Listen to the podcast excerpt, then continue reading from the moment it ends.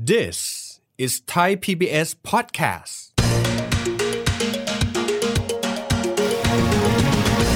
ก็มีการกู้เงินจากต่างประเทศ แล้วก็มากินส่วนต่างดอกเบี้ยในเมืองไทย เพราะคิดว่าไม่มีความเสี่ยงของอัตราแลกเปลี่ยน เงินมันก็ยิ่งไหลเข้ามานะครับมันไม่มีของฟรีในโลกไงครับ มันต้องมีความเสี่ยงแอบแฝงที่ใดที่หนึ่งนะครับ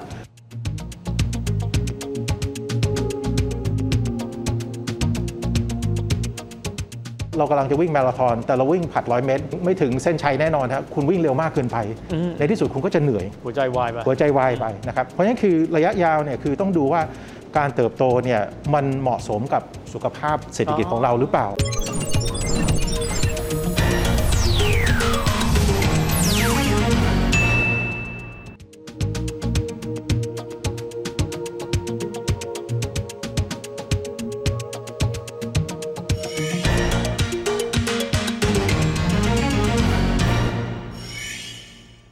สวัสดีครับท่านผู้ชมครับ ยินดีต้อนรับเข้าสู่รายการเศรษฐกิจติดบ้านนะครับ รายการที่จะทำให้ท่านผู้ชมรู้สึกว่าข่าวเศรษฐกิจนั้นมันไม่ไกลตัวอีกต่อไปด้วย มาช่วงต้นเดือนกรกฎาคมของทุกปีครับ เราจะมีการพูดคุยบอกว่า เราควรที่ต้องมาระลึกถึงเรื่องของวิกฤตต้มยำกุ้ง อันถือได้ว่าเป็นวิกฤตทางเศรษฐกิจที่ใหญ่ที่สุดครั้งหนึ่งในประวัติศาสตร์เศรษฐกิจไทยก็ว่าได้นะครับแต่หลายคนตั้งคำถามแบบนี้ครับให้ระลึกระลึกถึงอะไร ช่วงนั้นเกิดปัญหาแล้วเราเรียนรู้อะไร และเราไม่เรียนรู้อะไร และเราครับซึ่งณเวลานี้ผ่านไปแล้ว 25 ปี หากเราต้องทบทวนให้เป็นประโยชน์มากที่สุด เราจะทบทวนอะไรบ้าง วันนี้มาพูดคุยประเด็นนี้กันนะครับ กับผู้บริหารงานวิจัยเศรษฐกิจและตลาดทุน ธนาคารกสิกรไทย คุณกอบสิทธิ์ศิลปชัย คุณกอบสิทธิ์สวัสดีครับ สวัสดีครับดรเวทครับ พี่กอบสิทธิ์เบื้องต้นเลยหลายหลายคนที่ดูรายการเราตอนนี้จะบอกว่า ตอนที่เรามีต้มยำกุ้ง เราเด็กอยู่ เราจำความไม่ได้นะครับ เอะแล้วตอนที่ผู้ใหญ่บอกว่าเราต้องรำลึกจะให้เรารำลึกอะไร คือตอนมันเป็นวิกฤตเมื่อไหร่นะครับมันเกี่ยวข้องมันเกี่ยวข้องกับปัจจัยตัวหนึ่งที่เราอาจจะไม่ได้ค่อยพูดถึงมันบ่อยคือกับดักหนี้นั่นเอง อืม นะครับสาเหตุที่เราต้องระวะระมัดระวังว่าคือตอนเราเติบโตโดยเอาเงินอนาคตมาใช้ก็คือหนี้อะ อืม มันจังยืดไหม ครับ มันทำมากเกินไปไหม อืม เราต้องลำลึกถึงเรื่องนี้ฮะว่าตอนนี้ที่เราอาจจะพูดถึงว่าทำไมหนี้ครัวเรือนมัน 90%ของรายได้นะครับรัฐบาลตอนนี้มีหนี้สาธารณะ 60%ของรายได้ และขยับเพดานเป็น ใช่ครับนะฮะเพราะฉะนั้นคือบริบทมันบางส่วนมันอาจจะแตกต่างกัน อืม เพราะว่าสมัยต้มยำกุ้งเนี่ยนะครับประเทศไทยเป็นหนี้กับต่างประเทศ 70อืม นะครับเพราะว่า คือเราไปยืมหนี้จากต่างประเทศเขามาใช้ ใช่ครับนะครับคือเราเอาเราเราบอกว่าที่ที่คนถามว่าสมัยนั้นคือโอ้โห GDP โต 14-15%นะครับเป็นของเกทั้งนั้นเลยเป็นฟองใช่ไหมฮะ ฟอง คือคือมันสิ่งที่มันเท้าความนิดนึงก็คือว่า ตอนมันมีฟองสบู่แตกในที่หนึ่งเนี่ยมันก็จะย้ายฐานถิ่นนะครับ ลองนึกถึงว่าถ้าถ้าเรียนตามประวัติศาสตร์ก็คือว่า ถ้าใครชอบดูหุ้นแล้วกันนะฮะ อืมอืมอืม ลองไปกดนิกเคอีในปี 1989 ครับ จะเห็นว่าดัชนีนิกเคอีเนี่ยอยู่ประมาณ 40,000 เกือบ อือฮึ 40,000นะครับฟองมันเกิดขึ้นในญี่ปุ่น แล้วมันฟองมันแตก อืม ตอนฟองแตกในญี่ปุ่นเงินมันก็หาที่อยู่ที่ใหม่ ครับ ก็มาเอเชียตะวันออกเฉียงใต้ อืม มันก็ประจวบเหมาะกับการที่เราไปเจอแก๊สในอ่าวไทย มีมาตาพุทธมีอ่าอุตสาหเริ่มตั้งรากฐานอุตสาหกรรม เราเริ่มจะเปลี่ยนจากเศรษฐกิจที่เน้นเกษตร มาเป็นเศรษฐกิจอุตสาหกรรมมากขึ้น ที่เราบอกว่าเราจะเป็นนิกนี่นะฮะ ใช่ฮะ ตอนนั้น โอ้เราไต้หวัน ไม่ได้ยิน เราจะกอดคอเกาหลีใต้เราจะ เรา กอ จะ ด เป็ คน อ เสือตัวที่ห้า ใช่ฮะกลายเป็นว่าเราเป็นแมว แมว เป็นเสือกระดาษหรือเป็นแมวนะครับเพราะว่าเพราะว่าอะไรฮะตอนนั้นก็คือว่าการที่เราผูกค่าเงินเนี่ยมันก็สร้างภาพหนึ่งที่อาจจะระยะยาวมันจะเริ่มบิดเบือนนะครับแล้วก็เงินที่มันเข้ามาเยอะๆเนี่ยนะครับมันเป็นการเก่งกำไร ฝาก PN เนี่ยได้เกือบ 15%น ครับ ะฮะใครมีเงินสมมติว่ามี 10 ล้านเนี่ยนะฮะกินดอกเบี้ยเนี่ยเยอะมากเลย อืม นะครับเลยสิ่งที่เกิดขึ้นนะครับ ก็มีการกู้เงินจากต่างประเทศ แล้วก็มากินส่วนต่างดอกเบี้ยในเมืองไทย เพราะ โอ้ เพราะคิดว่าไม่มีความเสี่ยงของอัตราแลกเปลี่ยน ผมนึกออกละอ่า นะครับนะฮะเงินมันก็ยิ่งไหลเข้ามานะครับนะเพราะฉะนั้นคือเราจะเริ่มเห็นว่าเอ๊ะทำไมมันเริ่มมีการเก็งกำไรที่ดิน ราคาที่ดินเนี่ยโอ้โหมันแพงขึ้นอย่างรวดเร็ว คนได้กำไรจากดอกเบี้ย ตอนนั้นยังไม่นึกถึงความเสี่ยง ก็คือว่าอัตราการผูกค่าอ่าอัตราแลกเปลี่ยนเนี่ยที่ 25 บาทต่อดอลลาร์เนี่ยมันจะอยู่ได้ชั่วการนิรันดร์หรือเปล่า อืม ตอนนั้นทุกคนก็คิดว่าจะอยู่ได้ แต่มันไม่มีของฟรีในโลกไงฮะ ครับ มันต้องมีความเสี่ยงแอบแฝงที่ใดที่หนึ่งนะครับ เพราะฉะนั้นคือเราก็จะเริ่มเห็นว่ามูลค่าสินเชื่อเปรียบเทียบกับเงินฝากเนี่ยมันเป็นเท่าไหร่ ตอนนั้นสินเชื่ออาจจะมี 101 บาท แต่มีเงินฝาก 100 บาท นั่นหมายความว่าเราต้องยืมเงินอีก 10 บาทเนี่ยมาจากต่างประเทศ ครับ นะครับแล้วเราทำแบบนี้ไปเรื่อยๆนะครับ อืม มันไม่ยั่งยืน เพราะ ครับ ว่ามันเริ่มเป็นการที่บอกว่า GDP มันโต เพราะว่าฟองมันเป็นการเรื่องของการเก็งกำไรมากกว่า ครับ มันไม่มันไม่ใช่เรื่องของ GDP ที่โตด้วยผลิตภาพ อ่าคือมันไม่มีอะไรให้หยิบ ต้อง จับ ได้ จริง ใช่ครับ ๆแค่เอาเงินมาหมุน เอาเงินมาหมุ ส น ร้งค่าเพิ่มไปเรื่อย มากินส่วนต่างดอกเบี้ย เพราะว่าคิดว่าอัตราแลกเปลี่ยนมันจะอยู่ ๆคิดว่าเงิน 25บา หา ท ง่ายช่วงนั้น ใช่ครับใช่ครับทฤษฎีทำเศรษฐศาสตร์ง่ายๆเลยมันบอกว่าเงินเฟ้อเนี่ยฮะดูดูได้ยังไงนะเงินเฟ้อมันเป็นค่าเสื่อมของเงินอ่าสมมติเราบอกว่าเงินเฟ้อสองเปอร์เซ็นต์หมายความว่าอะไรนะฮะทุกปีทุกปีที่ผ่านไปเนี่ยเงินเราจะเราจะจนลงปีละสองเปอร์เซ็นต์ เล็กเงินเราเล็กลง ใช่ฮะกำลังซื้อมันหายไปปีละสองเปอร์เซ็นต์นะครับสาเหตุที่ดูได้ว่าว่าไอ้เรื่องของการผูกค่าเงินของเราเนี่ยมันมันไปไม่ได้เนี่ยเพราะว่าอะไรฮะเงินเฟ้อของไทยเนี่ยสูงกว่าเงินเฟ้อของดอลลาร์ของสหรัฐอเมริกา อืม แต่เรากำลังบอกว่าอุบอิบแล้วกัน ค่าเงินมันต้องเหมือนเดิม อืม เราทำเป็นไม่รู้ไม่ชี้ว่าค่าเสื่อมของเงินไทยเนี่ยมันมากกว่าค่าเสื่อมของอเมริกา เราใช้อัตราแลกเปลี่ยนตายตัว ใช่ แล้วมันเป็นไปได้ยังไงฮะ มันเหมือนกับให้เรากำลังจะวิ่งมาราธอน แต่เราวิ่งผัดร้อยเมตร ครับ ไม่ถึงไม่ถึงเส้นชัยแน่นอนฮะคุณวิ่งเร็วมากเกินไป อืม ในที่สุดคุณก็จะเหนื่อย หัวใจวายไป หัวใจวายไปนะครับ เพราะฉะนั้นคือระยะยาวเนี่ยคือต้องดูว่าการเติบโตเนี่ยมันเหมาะสมกับสุขภาพเศรษฐกิจของเราหรือเปล่า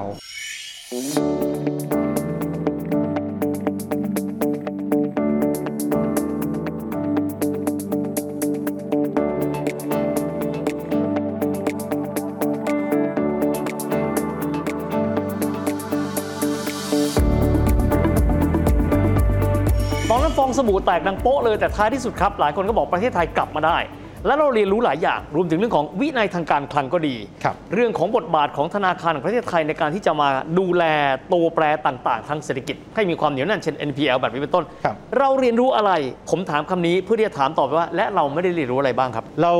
รู้เรียนรู้อย่างหนึ่งก็คือ อย่าเป็นลูกหนี้ของต่างประเทศ อืม นะครับหลังจากต้มยำกุ้งฟองสบู่แตก เราไปกู้เงินจากใครเพิ่มขึ้นนะฮะเราก็กู้เงินจาก IMF แต่สิ่งที่ดีก็คือว่าการที่ค่าเงินเนี่ยมันสะท้อนความเป็นจริงความเหมาะสมมากขึ้น มันก็เปลี่ยนเศรษฐกิจที่เคยเน้นเศรษฐกิจภายในประเทศ แล้วไปเน้นส่งออกที่เราพูดอาจจะบอกว่าเออตอนนี้เป็น 60%ของ GDP ไปแล้วเนี่ยนะครับมันก็สร้างรายได้ที่เข้ามา ตอนเราสร้างรายได้เร็วขึ้น เราก็บอกว่าเออเราก็จ่ายลูกหนี้ได้เร็วขึ้นนะครับทุนสำรองต่างประเทศก็เหมือนคล้ายๆเงินออมของแบงก์ชาติเนี่ยที่เอาไปใช้ล่วงหน้าเยอะมากเลยอะไรทำนองเนี้ยในการปกป้องค่าเงินเนี่ยก็มีเงินมากขึ้นนะค ครั รับ บ แล้วก็ประเทศไทยเนี่ยก็ปลอดจากการที่เป็นลูกหนี้ต่างประเทศเนี่ยในประมาณปี 2007 นะครับก็ก่อนสับพรามนั่นเองนะค ครั รับ บ แล้วเราจะเริ่มเห็นนะครับว่ามูลค่าของทุนสำรองต่างประเทศก็คือคือเงินดอลลาร์ที่ในอยู่ในประเทศไทย และเปรียบเทียบกับเงินที่เรากู้เป็นดอลลาร์อยู่ในประเทศไทยเนี่ยเรามีทุนสำรองต่างประเทศมากกว่า โอเค ก็เป็นบทเรียนว่าอ่ะเราก็จะมีเหมือนภูมิคุ้มกันว่าถ้าเนี่ยมันมีวิกฤตเอ่อดอลลาร์แข็งเขาขึ้นดอกเบี้ยที่เรากำลังเผชิญอยู่เนี่ยนะฮะประเทศไทยมีจุดดีอย่างหนึ่งคือ เราเป็นเจ้าหนี้ไปแล้วนะครับ อ๋อ เราไม่ได้เป็นประเทศลูกหนี้นะครับ ครับ ใช่ไหมครับ แต่ตอนนี้เราเป็นเราก็ยังเป็นหนี้อีกประเภทหนึ่งก็คือเราเป็นหนี้ในรูปของเงินบาทเอง ครับ นั่นคือเราเรียนรู้บทเรียนอย่างหนึ่งคือ อย่าเป็นหนี้ของเงินต่างประเทศ ต่างประเทศ แต่ตอนนี้เราเป็นหนี้ในรูปของเงินบาท ก็คือเราเป็นเจ้าหนี้ของเราก็เป็นคนไทยด้วยกันเอง ใช่ แต่มันก็มันแก้ง่ายกว่าไงครับ ครัเพบราะว่าเพราะว่าเนี่ยก็คือเหมือนสหรัฐอเมริกา แต่ผมก็ไม่อยากจะส่งเสริมนะก็ไปพิมพ์แบงก์ก็ได้อะไรทำนองเนี้ยนะครับหลายประเทศเนี่ยก็มีหนี้เยอะมากนะครับ ตอนนี้คนที่ที่ผมอาจจะมองว่ามองว่าตอนนี้กระแสคิดว่าสหรัฐเนี่ยจะขึ้นดอกเบี้ยไม่หยุดเลยแบบยังจะขึ้นอีกปีนี้อีก 8 ครั้งเนี่ยผมว่าเป็นไปไม่ได้ เพราะว่าประเทศเขาเนี่ยมีหนี้เท่าไหร่ครับ อาจจะมีรายได้ 100 แต่มีหนี้270 ครับ ที่เขาบอกว่าหนี่สาธารณะที่ว่าถึงนี้นะฮะ รวมทั้งหนี้ของครัวเรือนและหนี้ของภาคเอกชนด้วยครับ โอ้คือหนี่รวมเลยของทั้งประเทศ ฮรวมสามภาคภาครัฐบาล อืม ภาคครัวเรือน ภาคเอกชน ครับ มีหนี้เนี่ย270%ของ GDP ครับ แล้วถ้าคุณขึ้นดอกเบี้ยนะครับ ภาระหนี้เนี่ยมันจะโตเร็วกว่า GDP ด้วยซ้ำ ออกครับ แล้วก็อันนี้มันเป็นสิ่งที่จะทำให้เรื่องของมีภาวะถดถอยนะครับ เพราะฉะนั้นคือของเราเนี่ยอาการก็อาการเหมือนคล้ายๆเหมือนกันนะครับ เมื่อกี้ที่เราบอกว่าหนี่ของรัฐบาลอยู่ที่ 60%ของ GDP หนี่ครัวเรือนอีก 90 บอกลบคูณหารเราอาจจะอยู่ประมาณสัก 217 อืม นะฮะเพราะฉะนั้นคือเนี่ยทุกหลายประเทศญี่ปุ่นก็เป็นเหมือนกัน อืมอืม คือเอาเงินอนาคตมาใช้ก็คือหนี้นั่นเอง อ๋อ แต่เราไม่ต่อยอด ครับ นะฮะคือเหมือนเราบอกว่าเราลงทุนแต่กลัวว่าเราลงทุนแล้วมันไม่ไม่มีผลกำไรอ่ะ นึก นะฮะ ออกละ นะครับเพราะฉะนั้นคือสิ่งที่เราต้องมันเหมือนโลกเนี่ยอยู่ในติดสารเสพติดแล้วกัน ครับ ก็คือหนี้คือเอาเงินเงินอนาคตมาใช้ ครับ แล้วถึงจุดหนึ่งเนี่ยมันก็จะมีปัญหาว่าอาการที่ชักหน้าไม่ถึงหลังอะไรทำนองเนี่ย อืมเขา มันก็จะเป็นหนี้มากขึ้น เรา ค มี บ หนี้มากกว่าผลิตภาพตัวเราเอง ใช่ครับ แล้วก็ถึงถึงถึงบอกว่าไอ้เรื่องของการที่ของแพงมากขึ้นเนี่ยนะครับรายได้ไม่โตนะครับ แล้วก็ค่าใช้จ่ายสูงขึ้น มันก็จะเป็นการที่ส่งเสริมให้มีหนี้มากขึ้นนั่นเองนะครับ พี่กบสิทธิ์มองว่าสิ่งที่เราไม่ได้เรียนรู้ แล้วจะทำให้เราเดินหน้าต่อไปไม่ได้เยอะคืออะไรครับ คือเราต้องคิดถึงการลงทุนให้เอ่อสร้างฐานเศรษฐกิจใหม่ ต่อไปเนี่ยเราควรจะคิดสร้างยี่ห้อของไทย อ่าฮะ นะฮะถ้าส่งเสริมการศึกษาที่ดีมีทักษะที่ชาญฉลาดมากขึ้น มีนวัตกรรมนะครับ มันจะก็จะนำไปสู่รายได้สูงขึ้นนะครับนวัตกรรมของพวกนี้เนี่ยมันสร้างตลาดมันสร้างโอกาสใหม่ ทั้งทั้งที่มันจับต้องไม่ได้นะ ใช่ครับ มันเป็นภาคบริการนะ ๆ แต่มันต้องมาจากเรื่องของระบบการศึกษาที่มีสร้างนวัตกรรมต่อไป ครับ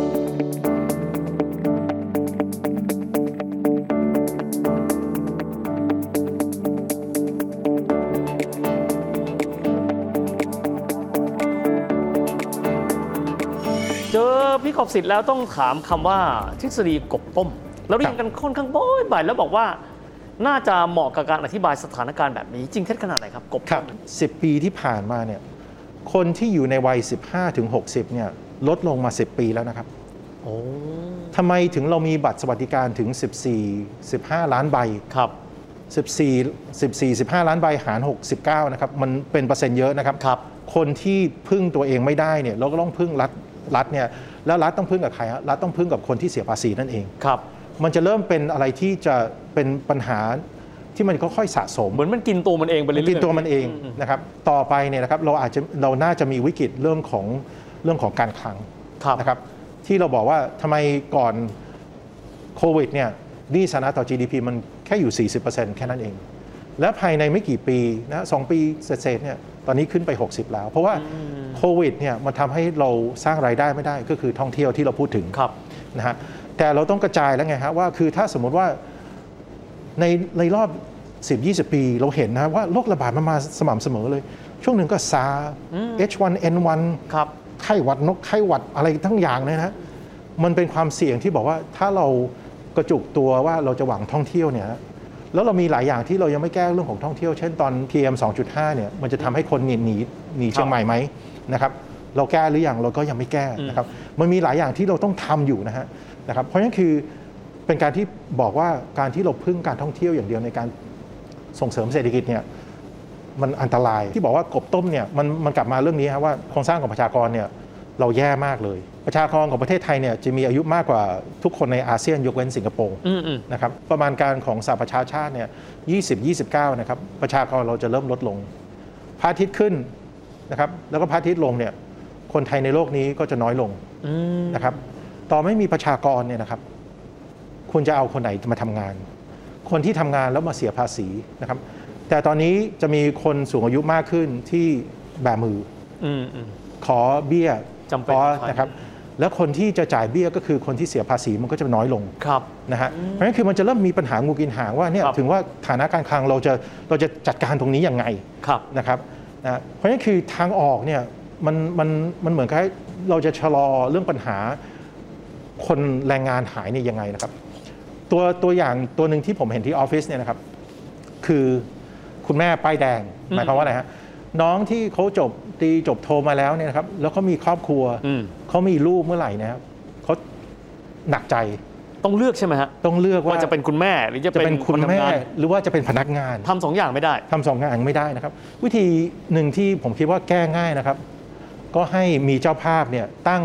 ศูนย์เลี้ยงเด็กในสำนักงานได้ อืมอืม คุณแม่ก็จะมีลูกได้ คุณแม่ก็จะทำงานได้เหมือนกัน ในเวลาเดียวกันเลย เอาเวลาเดียวกันเลย อาจจะขอเวลาว่าอ่าไปป้อนนมให้เขาอ่าไปเปลี่ยนผ้าอ้อมให้เขาก็ได้นะครับ แต่ก็ควรจะมีศูนย์เลี้ยงเด็ก แล้วก็มีพยาบาลดูแล ต้นทุนไม่แพงเลยครับ ครับ เพื่อเราจะได้ไม่สูญเสียบุคลากรที่มีคุณภาพ และให้ไปเป็นคุณแม่นะครับ ให้เขาทำสองอย่างเป็นทั้งบุคลากรที่ทำงานเสียภาษี มีรายได้เสียภาษี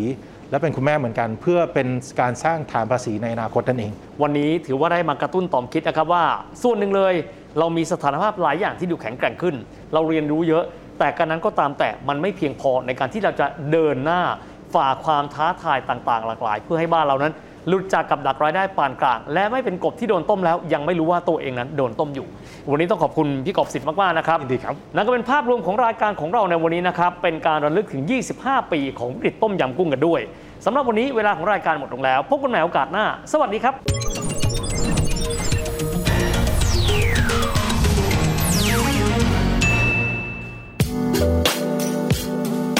ติดตามรายการทางเว็บไซต์และแอปพลิเคชันของไทย PBS Podcast